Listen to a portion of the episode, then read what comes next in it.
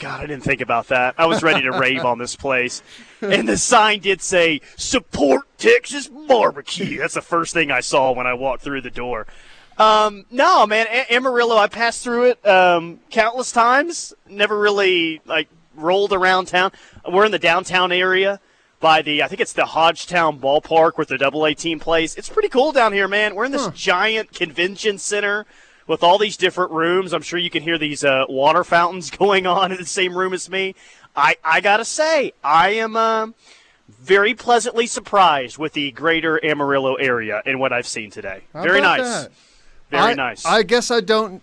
I don't know. I didn't know Amarillo even had a downtown. Um, oh yeah, ballpark and everything. huh. Okay, that's cool.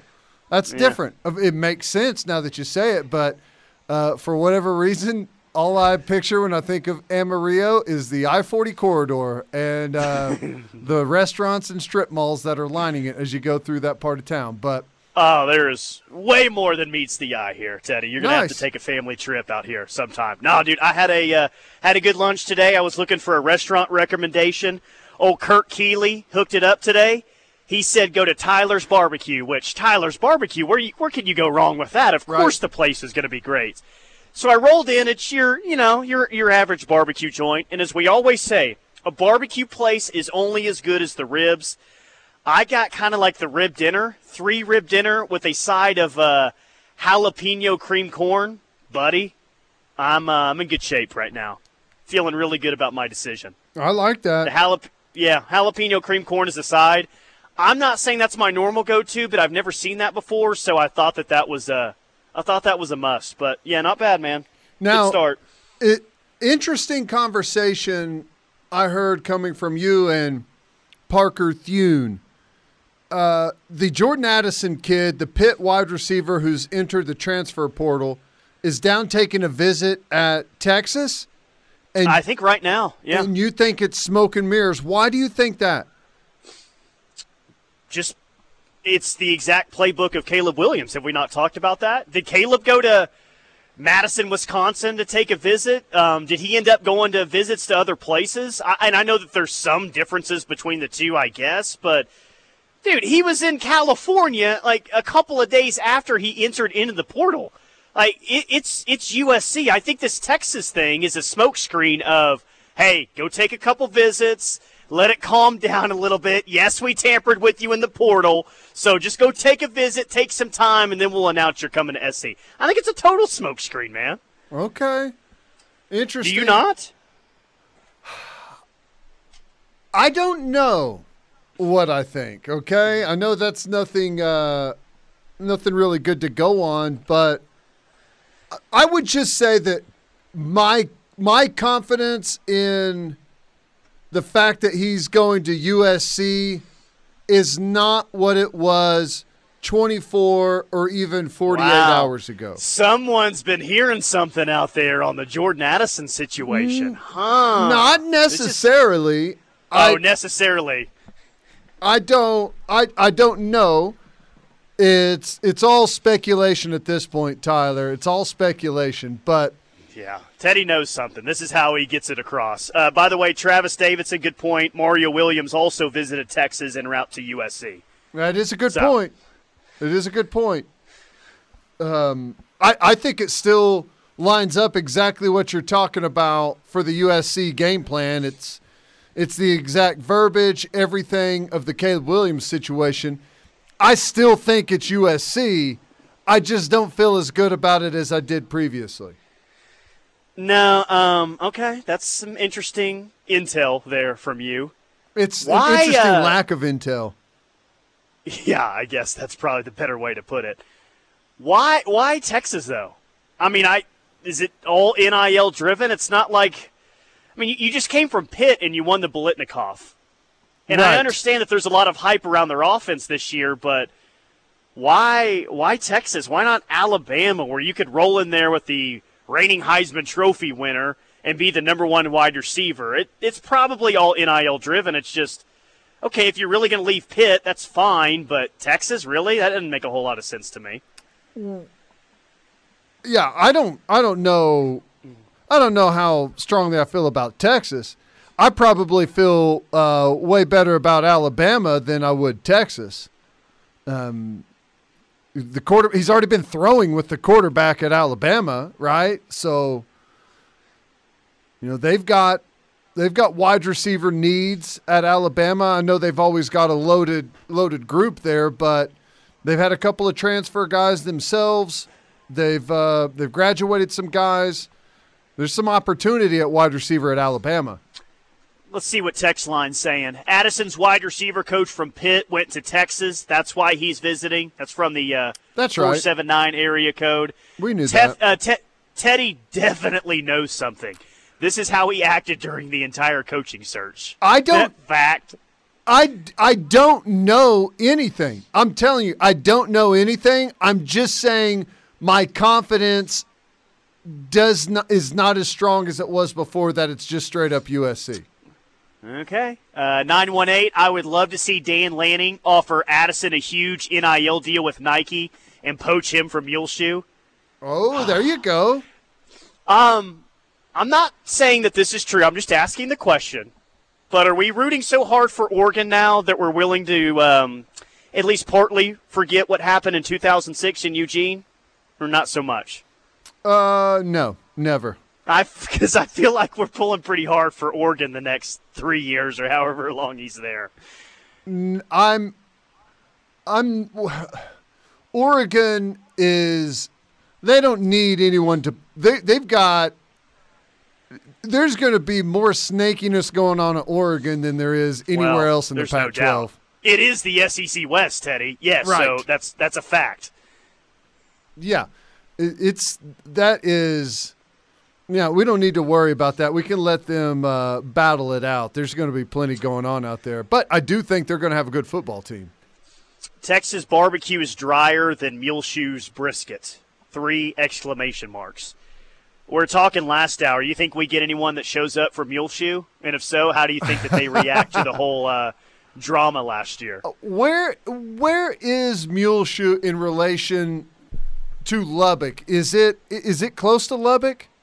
Is it Yeah, West it's really close to Lubbock. Yeah. it's really close to Lubbock. So, what Amarillo, as you say, is just a straight shot north of Lubbock. Yeah, that's right. And Muleshoe is ah, I'm trying to find it on my map exactly what direction it is, but it's it's it's very close by. So Okay. there I think there's a real chance here we have someone from Muleshoe. Oh yeah, it's kind of it's about it's a little closer to Lubbock than Amarillo and whatever highway that connects the two south out of Highway Amarillo. 214. What- Two four, when 214 meets 84. yeah, You know that. whenever you get to Plainview, when you're headed south to Lubbock, you head straight west, and it's going to take you to to Muleshoe. Mm. Dang, it's dang near New Mexico. I bet the whole town shows up here tonight. What no, do you think? no wonder he's he's got such a soft spot for what's that place called? Oh my gosh, um, he's not the head coach anymore. I forgot where his favorite uh, Vermejo. Jeez, Vermejo. That, that freaked me out, Teddy. I almost forgot about Vermejo. That was a big part of our show for a while. I know. No wonder he he- basically lived in Vermejo. Well, I guess Muleshoe and Vermejo probably don't look anything alike, but uh, he's right there close to, to New Mexico. Nice. Well, okay. They'll, you may get some Muleshoe folks up there as much as you've been talking crap about uh, Lincoln Riley recently. Better be oh, careful. you you think they disagree with me? Are you serious? I think even the folks down in Muleshoe think he's a snake. Those Muleshoe snake T-shirts we gave out a couple months ago, I bet they show up wearing those today. Which, They by the disagree way- with me on that. He embarrassed the town. What's the t-shirt, t-shirt situation looking like right now? Uh, Oh man, I've uh, I've already given one away to a uh, really the president of the OU Club of Amarillo, but it's looking good, man. Uh, I've got a ton of T-shirts. Well, really 30 T-shirts to give out today. So everyone that shows up to the OU coaches caravan, show me you have proof of the app. Uh, just search KREF in the App Store if you don't have it already. Show me you have the app, and you're walking away with a free T-shirt. I mean, does it get any any easier than that? it's crazy. no. It's crazy, man. No, It's crazy. not really. Not really. Um, what are we thinking about the the Caleb Spencer kid? Any more conversation come out about that? Have we heard from any anyone talking a little bit more in depth about what he may Parker offer thinks up? he's going to get his fourth star. That's what he said. I'll, I'll take his word on it. I, I mean, whether he's a three star or four star doesn't really change my opinion of he's six foot three, two hundred, and I love the versatility of bringing someone in that's six foot three, two hundred as a true freshman. That's, so that's kind of where I'm at. He's going to get the four star because he committed to the University of Oklahoma. Is that how it works? Uh, probably, yeah. as good a reason as any, right? Now, if he would have Didn't got, you get that second star after you committed to OU? that's right. If he would have gone with that West Virginia offer, he would have stayed as a three star. Wouldn't they wouldn't have got him given him that bump? He would have dropped to a two star. is what would have happened. You know this. Oh, he can't be that good going West Virginia. well, uh, I don't know. I just watching online and on Twitter, listening to some of the comments, it kind of looks like, and, I'd like to hear your take and, and maybe what Parker said on this. It sounds to me like they're blaming, uh, like Venables the don't commit if you're not ready to actually commit on on the reason there's been such a dry spell is is that kind of what you guys gather I mean, yeah, they're not they're not as pushy for recruits as the previous staff or some other staffs around the country. I don't think there's a whole lot of people freaking out about it, at least now. Um, maybe there will become a point if you know when we're in October and they only have like ten commits, but I think everyone's in the in Brent we trust. If this is how he goes about it, that's fine. But I, I mean, the overall statement is accurate. Yeah, I just don't think that there's. I, I, I did a. I basically took a, a wellness test at the text line, and I felt like 90% of the people are, no, we trust him. It's good here. Only 10% were kind of at least a little bit worried about his approach. Which, Yeah. again, that approach led to a national championship. So I understand they don't have 10 commits right now, and you're probably used to that, but it's hard for me to sit back and argue with a method that has clearly worked before, uh, and they played in four national championship games. now is this is this is this a venables thing or is this a a clemson thing is this kind of the same deal that they went with yeah. the clemson Yeah, yeah, that's that's the way that I understand it. Yeah, I mean, they made Jaron Kanik find his own way to Clemson before they would offer him a scholarship. You know, right they take the approach of, all right, well, you know, I don't want to waste my time making my way all the way to Hays, Kansas, just to see you, and then you go somewhere else. Like, if you're really interested, then make your way out to Clemson and, and like show me that you're interested. So they take a very different approach to you know some of these other staffs, which I don't I, I don't hate it. so the only real difference between uh, Dabo's approach from Venables is the delivery. Venables said, "Well, we don't want you to commit if you're not ready to. I mean, commitment is commitment." And Dabo is, "Well, golly, you know, well, don't, don't commit if you're not ready to show up." That's the only Wait till we go thirty and zero because we got to go thirty and zero to make the playoff. Golly, I go thirty and zero every year. Just get some respect. Yeah, you won two natties, Dabo. Calm down. The, Jeez. the only the only difference in the uh, in the situation is the delivery, I guess. Well, that's good. I uh, I dare you to throw out the Dabo voice when we talk to Bob next segment. I dare you to do it.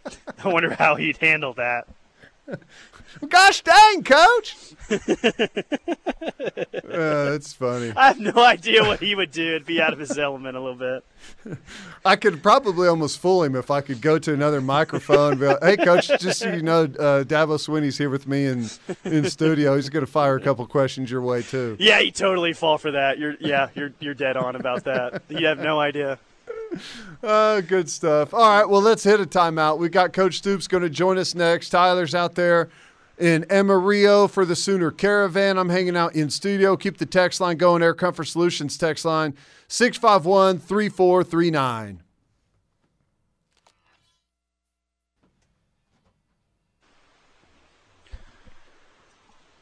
It is the rush on the ref. Tyler McComas, Teddy Lehman, keep the text coming on the Air Comfort Solutions text line 405 651 3439. I believe we have our favorite guest for our favorite segment of the entire week, Bob Stoops, brought to you by Yo Pablo on Campus Corner. And Bob, I'm in Amarillo right now at the OU Coaches Caravan, Brent Venables going to be here. Jennie Baranczyk, Porter Moser going to be here later tonight. What was your favorite thing about the uh, the caravans going around everywhere back when you were coaching? No, it's always you know it's always fun to meet people and uh, connect with the fans and uh, that kind of thing. I know, you know, when my first year or two, we did go to I don't know probably eight of them, and then uh, then we dialed back to just the bigger ones. But you know, with all these new coaches, it's fantastic to to get out and engage the fan base, get to people to know them better, and see them in these kind of settings. Uh, I've been around all three of them a bunch. Of course, Brent and everyone knows that, but but Jennie and Porter just fantastic uh, people and uh, all full of energy. And man, they're they're just uh, great hires by Joe Castiglione, and uh, they're going to do a great job. Uh, they already are, and uh, it's only going to get better. I got to imagine, Coach. You know, early on, whenever you first signed on and got the job doing those caravans, was probably a lot of convincing that hey, it's going to be different. We're we've got things going in a good way. It may not happen overnight, but it was it was probably a little bit different, and, and then it changed probably probably really quickly after year two winning a national championship. I imagine it was a different feeling in those those caravans. Well, the first couple of years, yes, just getting everyone to understand it's going to be good, it's going to be solid. Give it some time.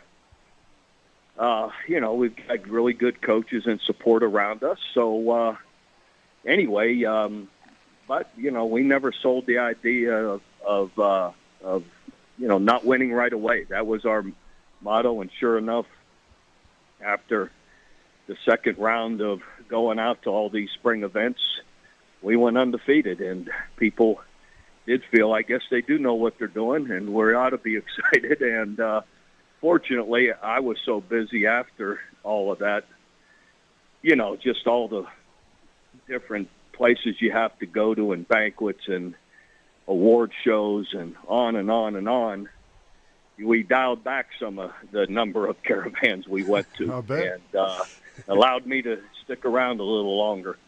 so anyway, but it's great that uh, again with all these new coaches are getting out seeing everybody. What about recruiting during that time, Bob? I mean, you, you told us before, and, and we know what you know the program looked like when, when you took over, and maybe you had to convince some of those assistant coaches to stay after a couple months. But what were you mainly pitching on the recruiting trail uh, to, to, guys out there when you first took uh, took the job? Oh, the history of Oklahoma and uh, the background of all of us coaches. Uh, you know, most all of us had come from really strong success in winning programs and knew how to win. And uh, and then the history of Oklahoma. You know, this is the history that we had just experienced in the la- recent years. Is you know was the outlier. You know those ten years or so leading up to to us coming in. That look, you know, we're we're bound to get this back again, and and when we do, you want to be here to enjoy it and be a part of it. And and, uh, and then again, like I said, all of our backgrounds of success, you know, uh, people have a track record. I say it a lot when you're hiring people. Track record usually doesn't lie too much. so, you know, you're, you're successful or not, and and uh, tends to, you know, not that someone can't change or overcome things that happens, but but track records do matter in my mind. How is that approach different doing the XFL thing? You know, it, college obviously there's you know you, you're you're coming to a program that has a long tradition and and you do sell that and you know you're you're you're recruiting and then the XFL you're trying to build a tradition you're trying to start something you're start, starting a franchise and you're not you're not recruiting you're you're going out and picking personnel so like just balancing that difference is is it really there's not that much different. You're just trying to find the best players and you're coaching football. Is that kind of what it boils down to? Yeah yeah. As you know you you're in the NFL for a while. You're just trying to find the best players. We'll have a draft. Get guys that you know of course if it's you're kind of down to two guys it's very similar in how they play and what they do but you know, one guy's really had been on a, a team that's had a lot of success and championships the other guy hasn't, I'm generally going to go with the guy that's had the success. So those kind of things. I mean, you know, the intangibles still matter, you know, but uh, so yeah, you're you're just always trying to find the best guy that fits you. Bob Stoops is our guest, brought to you by Yo Pablo on Campus Corner. I'm staring at some margarita mix right now, so I don't know if there is going to be some rock and roll tequila in the building tonight, guys. But it would not surprise me one bit, Teddy, if we see a uh, rock and roll tequila truck or golf cart or whatever they have pull up here to Amarillo. Well, well, if they if, if they'd invited me, I would have brought some. So uh, I guess I'll just have to have a little bit at home. hey, someone was asking me about the rock and roll tequila the other day. You've got the different flavor. You got the mango. You got the strawberry but someone was asking me about what is the the tequila that's in it's a different guitar. It's like a big electric guitar. And I, I was I said I don't know. I haven't seen that one. What what's that one? Is that a special? no, they're, they're, no they're all that way. Uh, they all have a guitar bottle. There's a platinum and uh, and añejo the other two. So but they all have a guitar bottle. Some of them are a little bit different than the others. Gotcha. but, uh, yeah they're yeah, just they're all different models of guitar, you know, of, of guitars. Yeah. Now, um, my next XFL thing is how much, how much of the is there? Do you evaluate NFL stuff, or is it mainly college guys? Kind of what's how do you guys uh, decide on the pool of players? Is, is it guys that yeah, just oh, yeah? There'll be a lot of uh, players out, you know, out of college that don't make mostly players that aren't just on the fringes of the NFL. Players that yeah. are getting that'll be released, you know, late in the summer. Uh, we'll look at players here through the summer that are out of the league already in some showcases, some tryout kind of camps that you have to sign up for and uh, be approved, you know, to show up.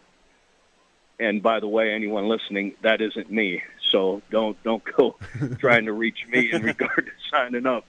And then uh, you know, and then we'll when we'll go after players that are just on the edge, just you know, guys that are a year or two out from the, the league. Say a guy played two, three years in the league and and is now out of it.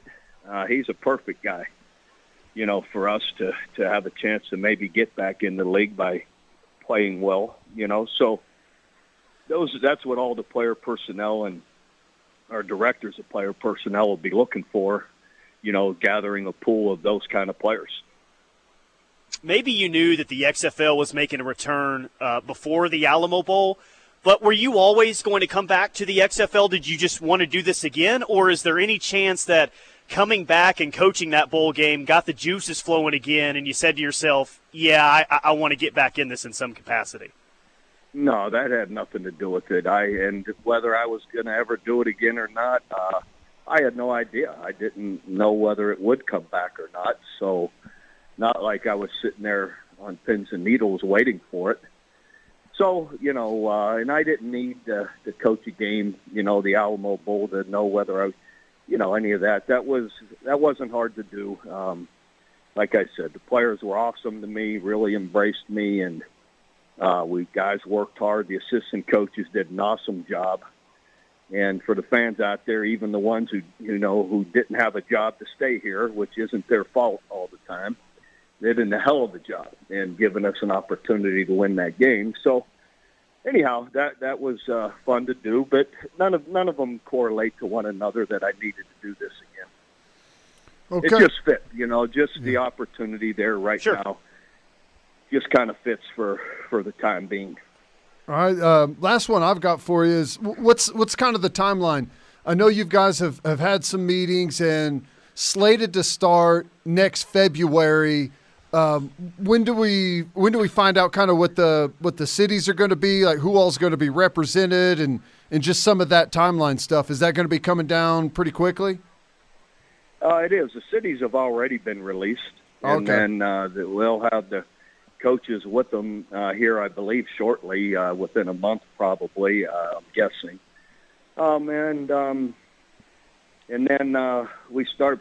A draft will be in November, and that'll be the first draft. We may have another supplemental draft later. Uh, practices will start in January, and then the first game will be uh, the first Saturday, Sunday after the Super Bowl, kind of mid-February, around the 17th, 18th, something like that.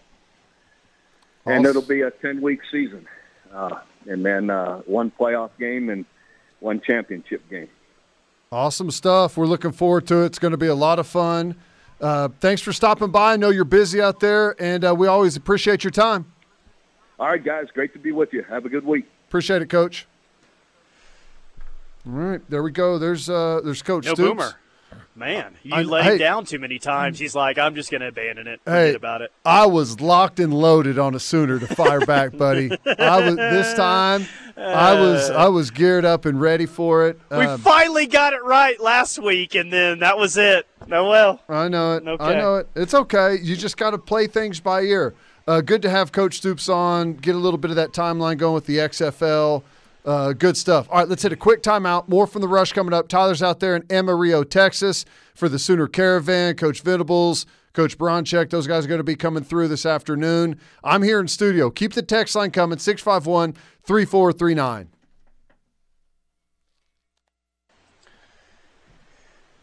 It is the rush on the ref. Tyler McComas, Teddy Lehman live on the Home of Sooner fans. You guys are killing it on the Air Comfort Solutions text line. As always, we appreciate that.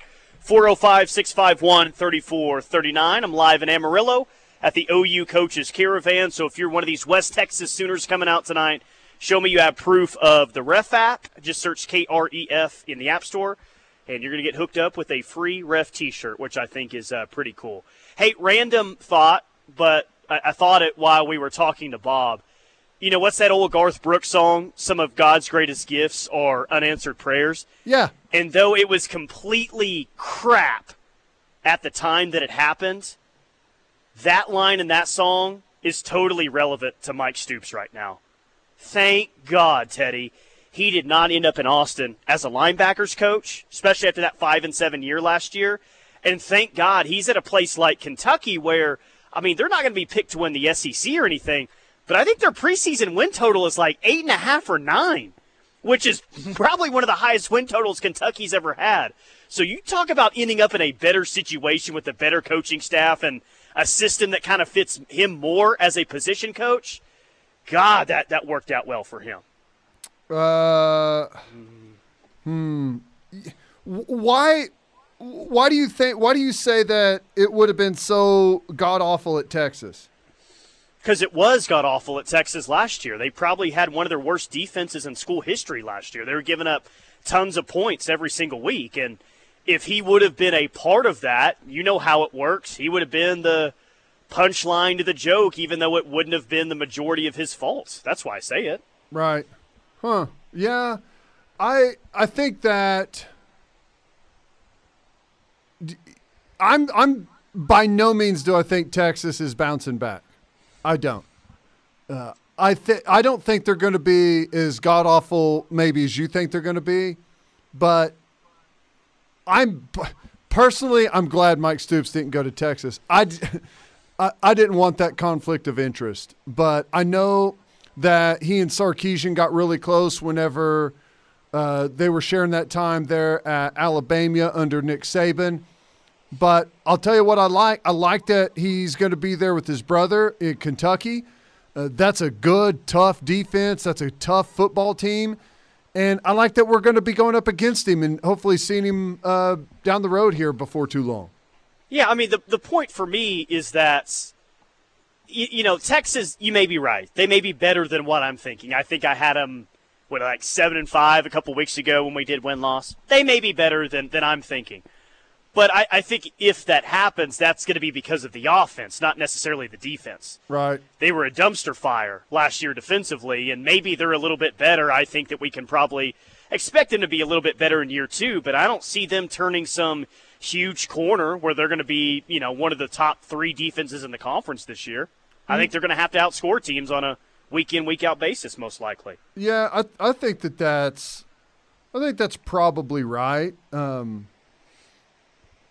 yeah, I think that's probably right. But I will say, I, I'm just saying he's in a system that's more conducive to playing good defense at Kentucky. You know, they want to run the ball, they want to be tough, uh, they want to help out their defense. I, I just think that formula for him is going to work a whole lot better than Sark, who's an offensive mind, wanting to throw up 50 points per game. I just, I, I just think he's in a much better spot than No. where he would have been in Austin. No, I, I do agree with you on that uh, for sure. I do think that there's going to be, um, at least, especially in the near term, I, I think it's going to be a, a project to get Texas turned around. And I still don't think that.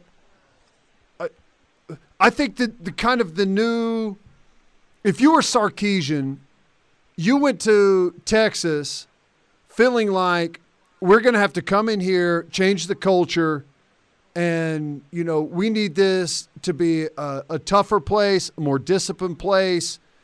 The NIL stuff, while I think it's going to help them get a couple of players, it, it could not have happened at a worse time for Sarkisian. It's going to fly Yeah, directly in con, uh, conflict with everything that he's trying to do there. I mean, we already got uh, Bijan Robinson, which I don't know the kid. I- I'm sure he's I'm sure he's great. I'm sure he's super smart. Sure he handles his business off the field. But whenever you got a, a kid in the locker room that's got a, a deal with Lamborghini, I- you can't tell them anything. It's not like the NFL where you can cut guys and send them send them home or fine them. Uh, It's not a business. It's like somewhere in between college and business, but there are no consequences or repercussions for the guys. If they want to miss, they can miss. There's nothing you can do do to them, and and this whole NIL deal makes them probably. I could understand having been a college kid before, feel like rules don't apply to them like they do the rest of the team.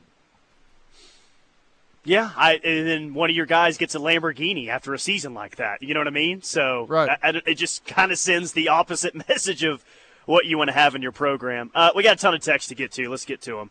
Should we be worried the way Dave Aranda shut down Ole Miss in the Sugar Bowl? Was that a fluke?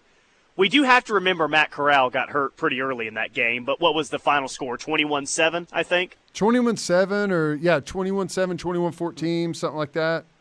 Uh, I don't, I don't think. What, what's the theory there? Like all of a sudden, this um, the the offense isn't as good as maybe we thought. I, I don't think that's the case. Um, here's what I think. I think that the better the players are, the better the offense is going to be. And Ole Miss did not have better players than Baylor. Uh, Baylor had a really, really good defense. I think whenever you have uh, a lot of times, whenever, especially if defense is your strength, and you've got a month to prepare, I think uh, you can you can really dial in and slow some offenses down that are specialized, kind of like that was. So, I, I don't I don't think there's anything necessarily to be worried about. I would I would say that we're going to be upgraded at almost every position over what Ole Miss was. from the 405. Had to fill up my gas tank today. Feels like watching the OU defense in 2017. You know it's going to be a high number, but always interesting to see how high. Yeah, yeah, yeah. That's um, that's a good point. Is anyone going to be jealous if I filled up today? I was on E, by the way, this morning before my trip to Amarillo. Uh, $49 to fill all the way up hey, today. that's Anyone jealous? yeah. I'm jealous because I can't even fill up my car at most places before it hits the 105 cutoff, and I've got to uh, I've got to reinsert the the credit card and go through that whole thing again. It's it's a real nightmare, and judging from what I've been seeing recently on the news, it's just the beginning, Tyler. God, you made a smart purchase. Really smart purchase. Yeah. Yeah, I uh, didn't even take me a half of a tank to get from OKC to, to Amarillo. How about that? Eh, right, right around that. Hey, Goldsberg from Goldsby, do y'all have information on signing up for the XFL? well, don't ask Bob. Isn't that what he said? Yeah. Uh, yeah, I, I've got some information. Show up with your uh, workout gear on and Coach Stoops' front lawn over there. Uh, you know where he lives. Just show up over there and ask if Coach wants to time you in a 40 and do a bench press test. It'd be pretty good, right? That's what happened to you. Yeah, why don't you just run it back again? Show up and run a 40 and uh, get it, get a spot on the team. That'd be great for content if you landed on Bob's XFL team. Just saying. just show up at w- like whatever thing that they've got going. Like spend a little, like not just show up in the shape I am now. Spend some actual time to where I can at least fake being a football player through some drills and stuff, and show up and see if I can make the squad. Yeah, I think that'd be amazing. Uh, F350 dually here, 185 per tank. Oh gosh, man. I man, I saw, rough. I saw some diesel up in Oklahoma City. Now, it, was, I think it was six dollars a gallon, is what I saw. Woo, just ridiculous. Yeah, I I. Hey, feel the pain. My my truck, whenever I had a thirty-five gallon bag on it, that's that's a lot at six dollars per. Real quick, uh, Oklahoma Johnny asked, "Wonder who's paying the insurance for that Lamborghini? I bet that monthly payment is absurd, or he's not driving it very long." It's going to be on the yeah, dealers. floating that bill? It'll be on the dealer's insurance, just like whenever you, um, like whenever you hand over your your license, whenever you take it for a test drive. I think it's probably theirs, or maybe he does have to to have his own insurance. Which a Lamborghini, whenever a 55 year old businessman buys it, the insurance is is going to be high. But whenever a 21 year old college student buys a Lamborghini, that insurance premium is going to look a little different. I was trying to think if he was even 21 years old, but he played that one year under Herman because they barely even gave him the ball. So this is his third year, so he's probably 21, but he's not. I feel like I uh, saw he's not somewhere. much older than that if he is. yeah, I feel like I saw somewhere that he's not 21 yet, but that could be wrong, and I could be confusing him with somewhere else. But yeah, that's that's going to be a high payment. There is no doubt about it, and it's not going to be long until he high centers it on a railroad crossing or uh, you know pulls into a parking spot and forgets that it's one inch off the ground in that little curb there in front of the parking. It, it, the bumper doesn't slide over the top of it like it does in your F 150 pickup truck. So, yeah, we'll see. College football, the uh, star running back drives a more expensive car than the uh, head coach now, which that's been going on at, at other schools across the country at times, but it's where we're at right now, and and probably by a long shot, I would guess that. Uh, I mean, Sark could buy a nice vehicle, but I'm guessing he's not driving a Lambo around town. I know. Just a guess. That it's the biggest crock. That's the my my biggest beef with being a head coach in college football, where you make over five million dollars a year. None of the coaches have cool cars. None of them. You can't have a cool car because it's like frowned upon. Like, oh my god, I can't believe really you're going to pull up in a in a Ferrari. Well, you know that I make seven million dollars a year. Why are you so shocked that I'm pulling up in a Ferrari? Oh, but doesn't it just, you know, uh, paint a poor picture for the kids? Yeah. Well, I don't really care. I'm Brit- driving the Ferrari. It's no. Brent Venables strikes me as a lifted F three fifty kind of man. Do I have that wrong, or is he just kind of a It's funny you, you know, say a that. A big SUV kind of guy? it's interesting that you say that after you re- repeatedly on this show always talk about the guys in the lifted truck making up for something that's like your tagline I and said now that you're like saying three times. and now you're saying you think Venables drives a lifted truck woo i don't know what's going on there Yeah. I was not leading on that. He's the one guy, Teddy, that can drive the lifted truck, and he's not making up for something. Okay. hey i i but think he Beals, just Beals, you definitely drove a lifted truck. i think he just drives a standard f-150 i Oh, believe okay, good to hear. i believe That's right, championship material. quick timeout we'll come back wrap up hour number one next stay tuned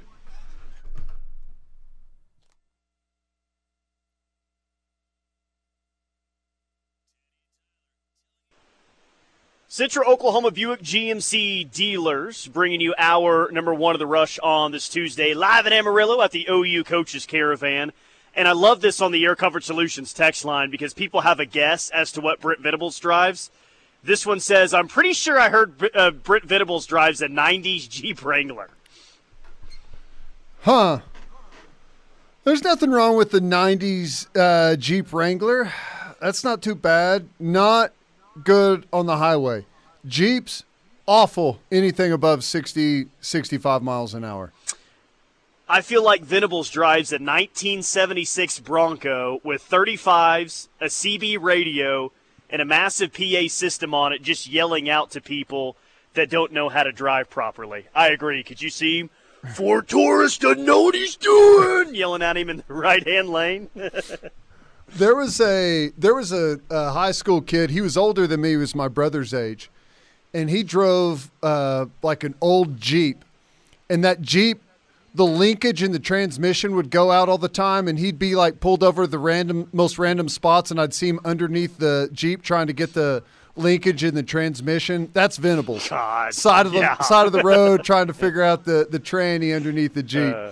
All right, quick timeout. Hour number two of the rush coming up next. Keep hitting the text line 651 3439.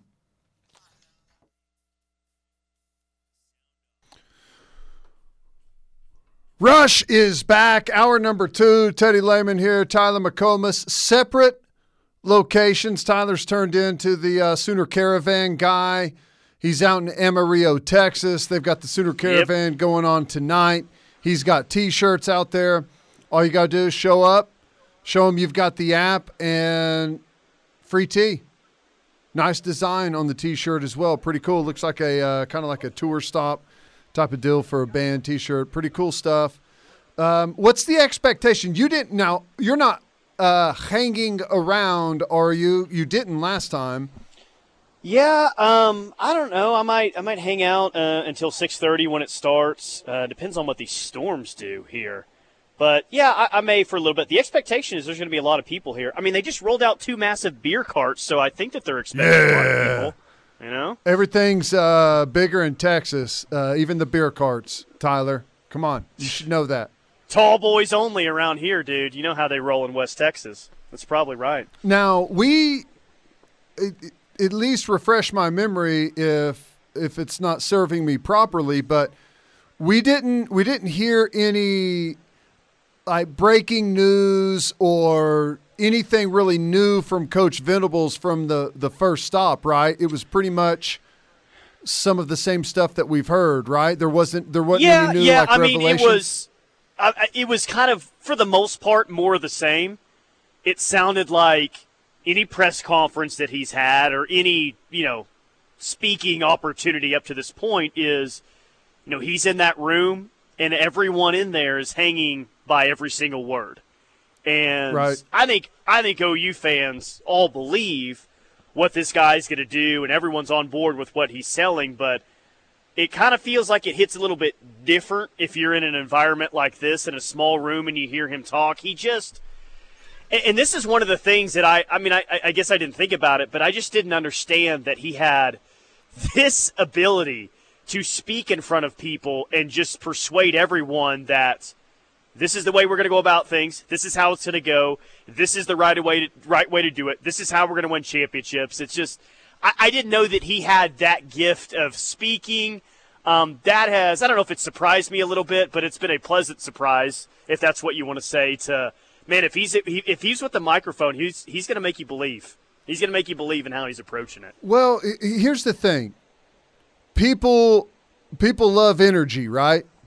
They love energy. Yeah. They love energy. They love passion. He's definitely energetic. He's definitely passionate what he's speaking about. The next thing is people love uh, to listen to someone that is positive. And he's always positive. Like, even if it's, you know, sometimes delivered, and this isn't for a caravan, this is maybe at a team meeting or something people want to hear positive, even if it's got a little bit of edge to the delivery, right? Yeah. People want to hear that. The other thing they want, people want direction. Even if the direction we're headed is going to be difficult, just make it clear what's happening, what's expected of me, what I need to do, where we're going, and what the goal is there's there's not a lot of uh, gray area. Everything is is very defined and it's definitive. Everyone knows the role. Everyone knows the expectation. there's no there's no gray area, and people like that. People like to know what the expectation is. Just just give it to me, right? And that's what happens whenever you step into a room. He's going to give it to you, whether you like it or not. But because of that delivery, and he's positive, and all of those things, it it just comes across really well. It comes across well for a fan base in the stadium. It comes across well for a football team in the team meeting room, and I'm sure it comes across for the fans in a caravan as well. Yeah, I, I mean, in in this way was already, always going to come across well to a fan base like OU, but it's really kind of perfect timing to have someone like this, right? Because it's the exact opposite of what you just came from as a head coach. Mm-hmm. Not personable, not fiery, and that's one of the things that fans always wanted Lincoln Riley to be is like, why is he not more animated? Why won't he just shoot us straight? We all know there's something wrong.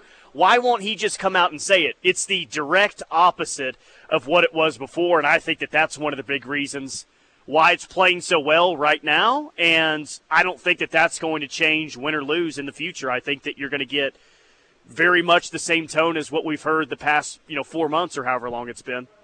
Right. Yeah. And uh, I- I was about to say it's easy right now. It's never easy, but I, I think that like the next real hurdle for him is what's his approach and how is he whenever I, things are something's bad something bad has happened whether it's uh, a loss or um, you know, an off-season issue, like what happens then? Are we still going to get the open, tell all, give us the direction, give us the good, bad, the ugly, just lay it on us, or is there going to be some shaping of the narrative a little bit more? I don't know. It's I don't just- feel that way, man. I I, I, I could be totally wrong because coach speak is a real thing. There is no doubt about it.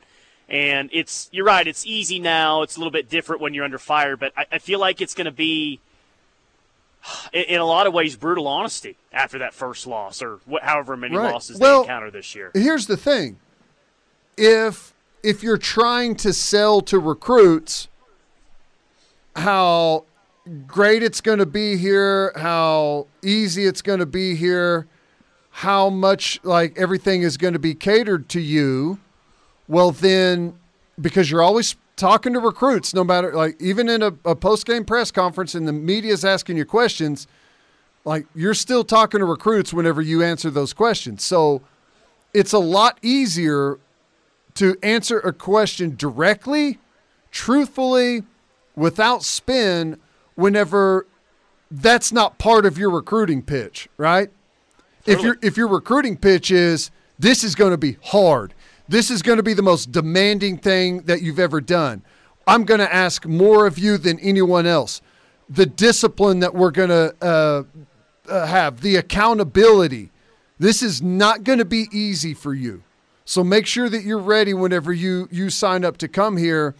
Uh, like we're going to do great things and we're going to have a lot of fun doing it. And you know we we've got a lot of great things for our players here, but uh, just know that this is going to be incredibly demanding.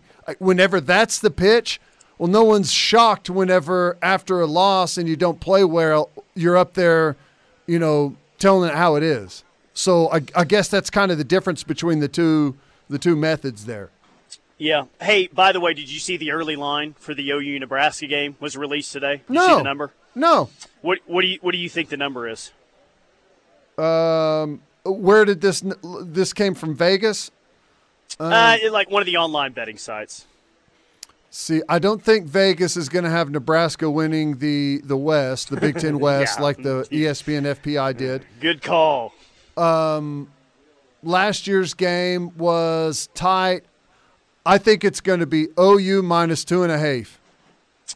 Wow. Um, OU minus three and a half, which Huh. a lot of people think is a lot lower than anticipated. But okay. Well, I, I I, th- there- I think they the did lose reason nine games by single digits Right. last year. So you've got that. Like whenever you're if you're setting the line on something, you're going to go off of well, what what's this team's history? And the history is to play games incredibly close.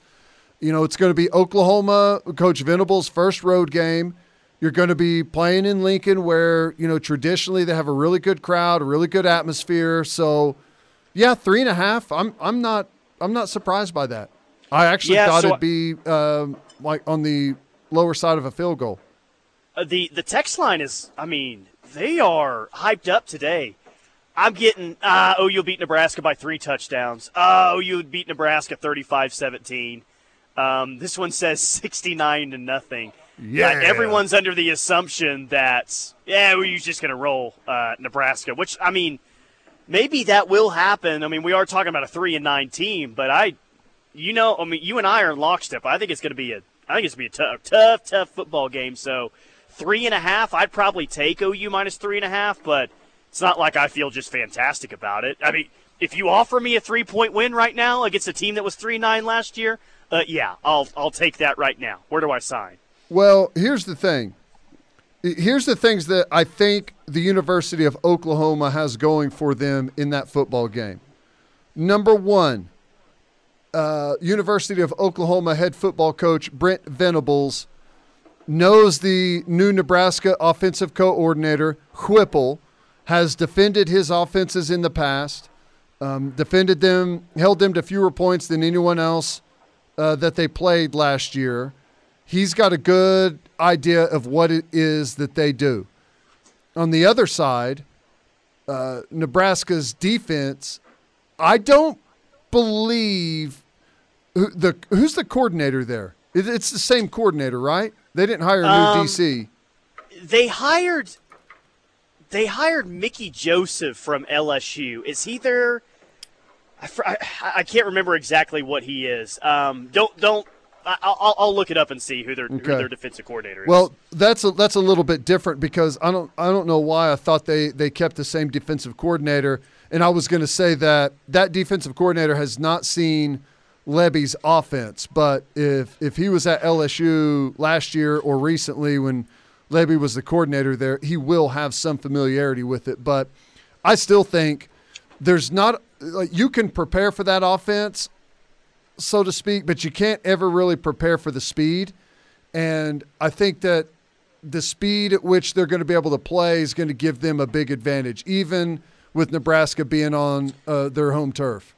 Erik Chinander is the uh, defensive coordinator. Played college football at Iowa. He was uh, Scott Frost defensive coordinator at UCF, Okay, um, including that 2017 team. so he's been there with him the whole time. That's so I don't I don't Yeah. Yep. Yep. Yep. I don't think that D coordinator is going to have any experience against Lebby's offense, which is is that's that is not a good thing because it's going to hit you by surprise with the speed that they're going to play with. So I would say those Yeah. are those are Yeah. all positives for Oklahoma going into that game. Yeah, and, and that's one of the things that, and, and they will the first two games. I mean, you're going to run tempo in your first two games that they play. So we'll get the questions of, well, do you think OU won't run as much tempo before the Nebraska game so the Huskers won't have much film on it? I don't think it matters, Teddy, if you have film on up tempo or not. If you can't prep for it, you can't prep for it. So seeing it on film is totally different than seeing it in person. So I, yeah, I, I think OU's definitely going to show up tempo in its first two games. Right. Yeah. Well, here's the thing. You know, it's it's a on film. You can't see the up tempo on film. You have to go to the TV copy usually to get the the up tempo. But you know, they may have access to the.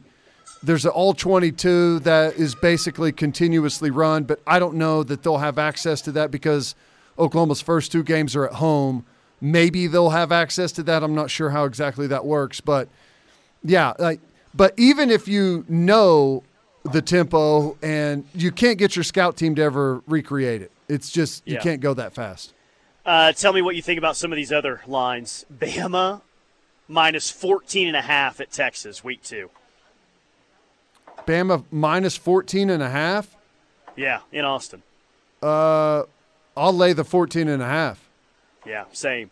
You've got um, Notre Dame plus 13 and a half at Ohio State. Man, that's a big number.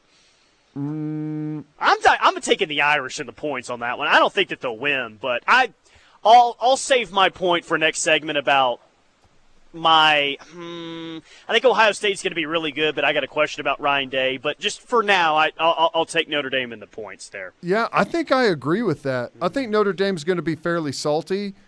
And like my biggest question in that game is uh, who wins the battle between uh, Ohio State's defense and Notre Dame's offense? Because I feel like Notre Dame's defense and Ohio State's offense, that's the real matchup, right? And, uh, you know, Ohio State's going to create some stuff and they're going to make some plays, but Notre Dame's defense is really what they're built around. So just say that that's going to be it's going to be a wash. It's you know they're going to make some plays, but so is Notre Dame. They'll hold them, I believe, pretty low uh, uh below their season average. But who's going to win the other side? If Notre Dame's offense is able to get the better of Ohio State's defense that has struggled, then that could kind of tell the story. But I, I think they cover the 13 and a half. USC minus 11 and a half at Stanford. That I think that opens up conference play for SC. You've got Oregon plus 16 and a half against Georgia week 1 in the Georgia Dome. I'll tell you a uh, money line dog that I like though. I think this one is week 2, maybe week 3. Miami plus 9 at A&M. Ooh, um, now I know on. that's early on in Cristobal's tenure, but me might like the Hurricanes, Hurricanes in uh, Aggie Land. Now, this is interesting because you're torn. You say that yeah. Miami is always going to suck, right? I didn't say they're always going to. Uh, well, it's okay. Well, we'll revisit that. It, are you are you thinking with your your brain here, or are you thinking with your heart because you want to see A and M lose so bad that you don't know what to do with yourself? Can you do both? Can you? yes. You know what I mean? I think like I so. wish I could pick one or the other. No, I just think A and M's wide, wildly overrated this year, and I think that we're going to see that early on in the season. I think Miami might go out there and win, man. Nice, nice. That would be that would be big for Cristobal and that would be devastating for Jimbo Fisher and A&M fans. God, what would they do with themselves if they lost that early in the season, non-con to Miami? Uh, just just go seven and five the rest of the way like normal. Just all business for A and M. All right, quick timeout. Tyler's out there in Amarillo for the Sooner Caravan. Stop by if you're in the area. If you're out there listening on the app, stop in. He's got T-shirts. Show him that you've got the app downloaded. You can uh, download it uh, by searching KREF in the App Store. Super easy. Best way to listen to the show. And uh, get yourself a free t shirt out there. Keep hitting the text line 651 3439. We'll be back. Cavens Construction bringing you hour number two of the rush on this Tuesday, live in Amarillo for the OU Coaches Caravan. Someone on the Air Comfort Solutions text line asking what the exact venue is. Uh, we are in the Amarillo Civic Center Grand Plaza that's where we are at. And uh, this is set to begin at 6:30. 6:30 through 8:30 is the event tonight. So yeah, if you're in the area, come by. Show me that you have the Ref app, and uh, I'll give you a free Ref T-shirt. It's it's really that simple. So Ohio State got good news last night, Teddy.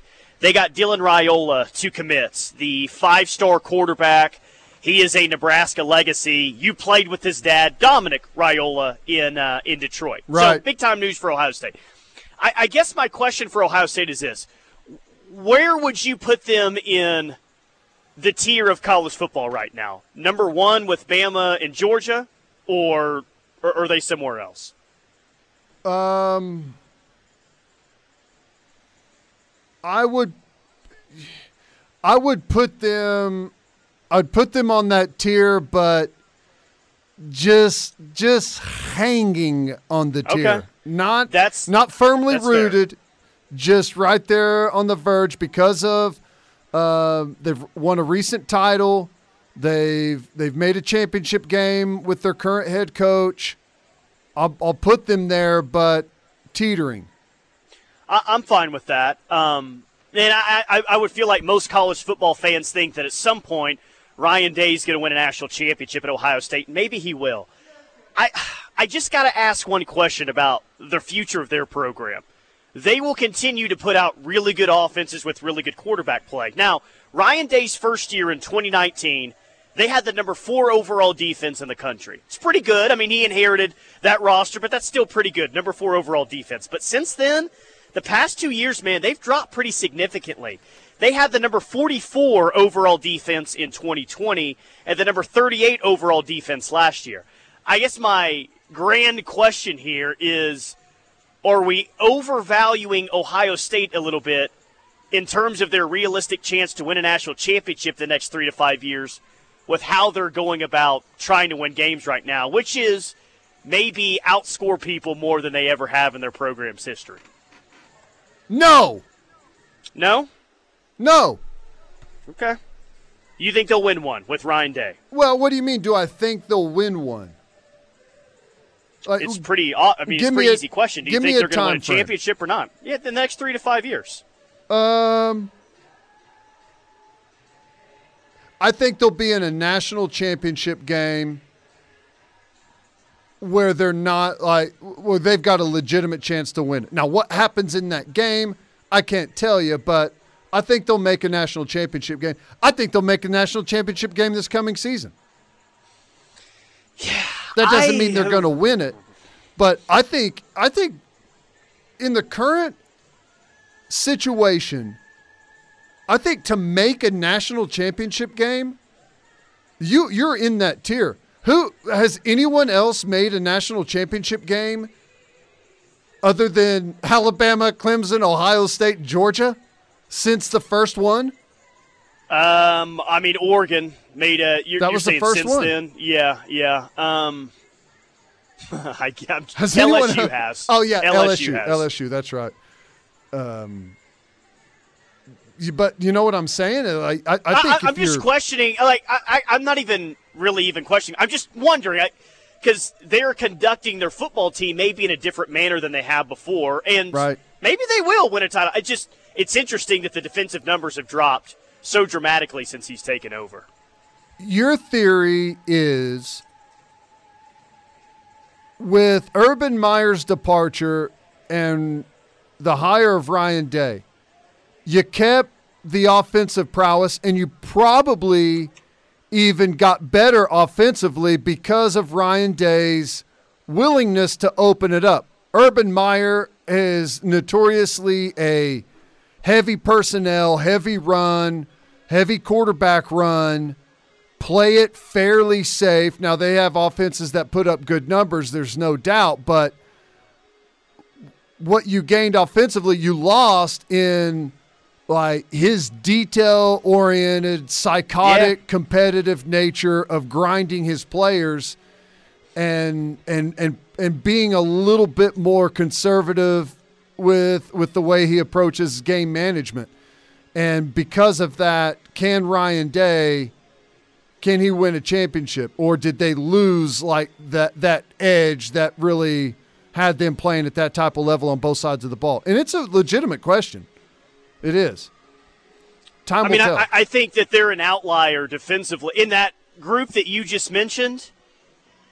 You'd admit that they're an outlier defensively, and I, what, you had two other teams there, right? Did you only have uh, Georgia and Bama? I mean, but even if you put Clemson there, I mean, Ohio State is clearly the one that has not played the level of defense that those other teams have in the past couple of years, and I don't, I don't know if they're going to moving forward. Now, hey, I still think that they're going to rule the Big Ten. Don't get me wrong. I don't think that Michigan's about to overtake them or Penn State or Wisconsin or anyone else. They will continue being the king up north. But even as the text line is saying, is yeah, is Ryan Day TBOW, but just up north? Um, Maybe he is. Yeah, uh, number one offense in the country last year in yards per game, 561 by a pretty decent stretch. Um, no one else other than just kind of like some like Kent State type of teams were were over 500 yards a game. Um, I don't.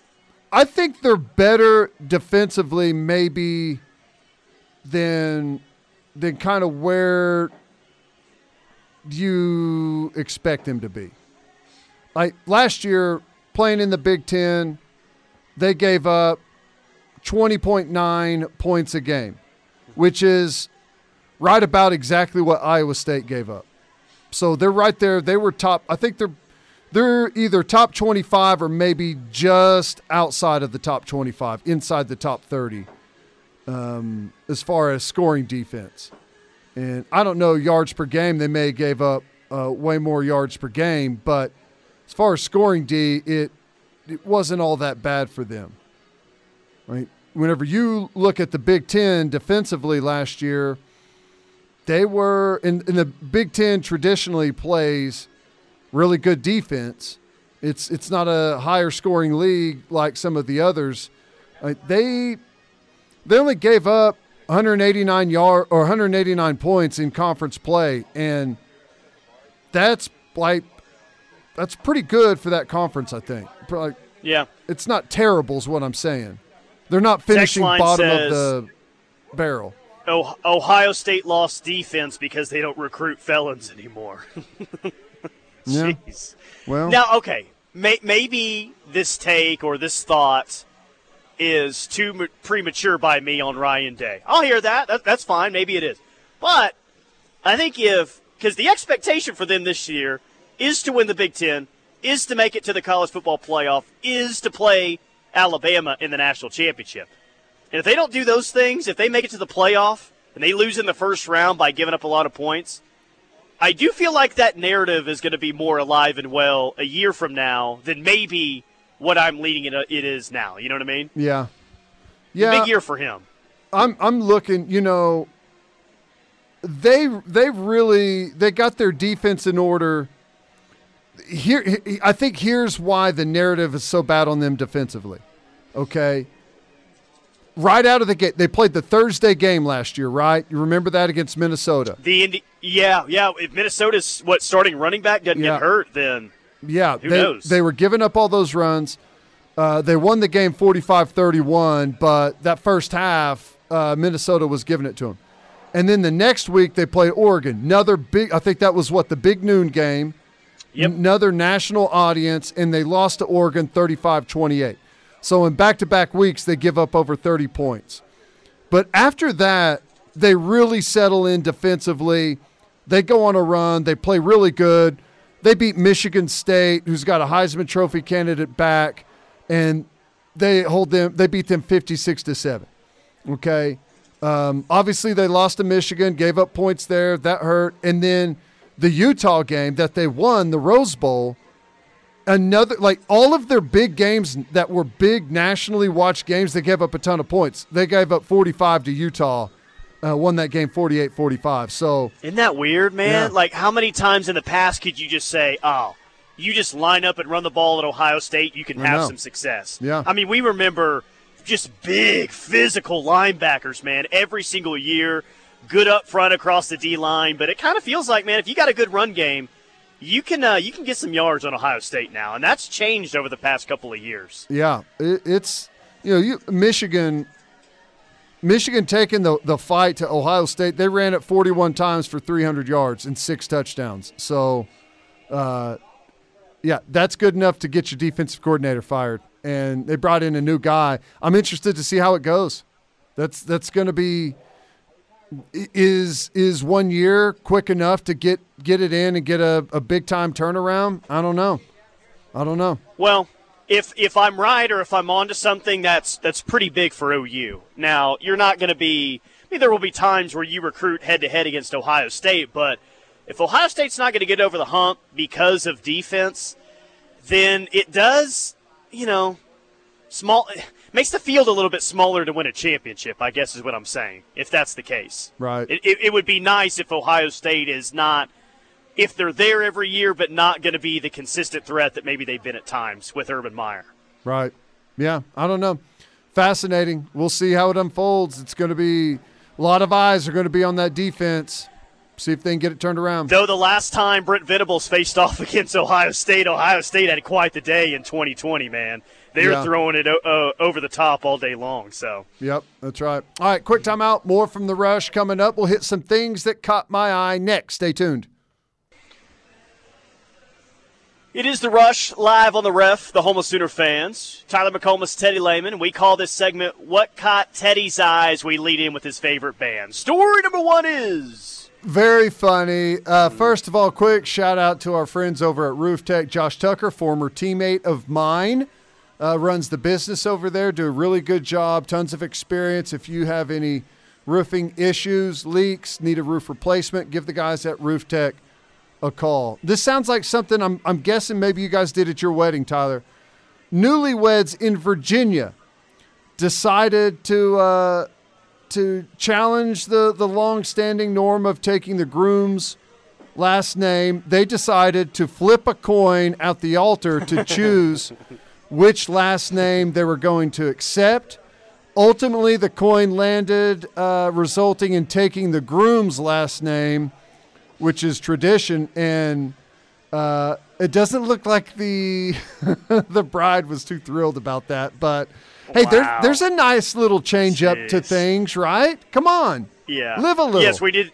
We did do that, Teddy, at our, our wedding right on the beach. Uh, luckily, I, I got to call it in the air. Uh, tails never fail, so luckily we're the McComas family. All right. There you go. Good job. Tom Brady headed to Fox. Huh? If uh, if he's done playing and who knows when that's going to be, if he's if he's actually done or or what's going to happen. Uh, what do you think about that? Tom Brady going to continue working? Yeah, well, what was the?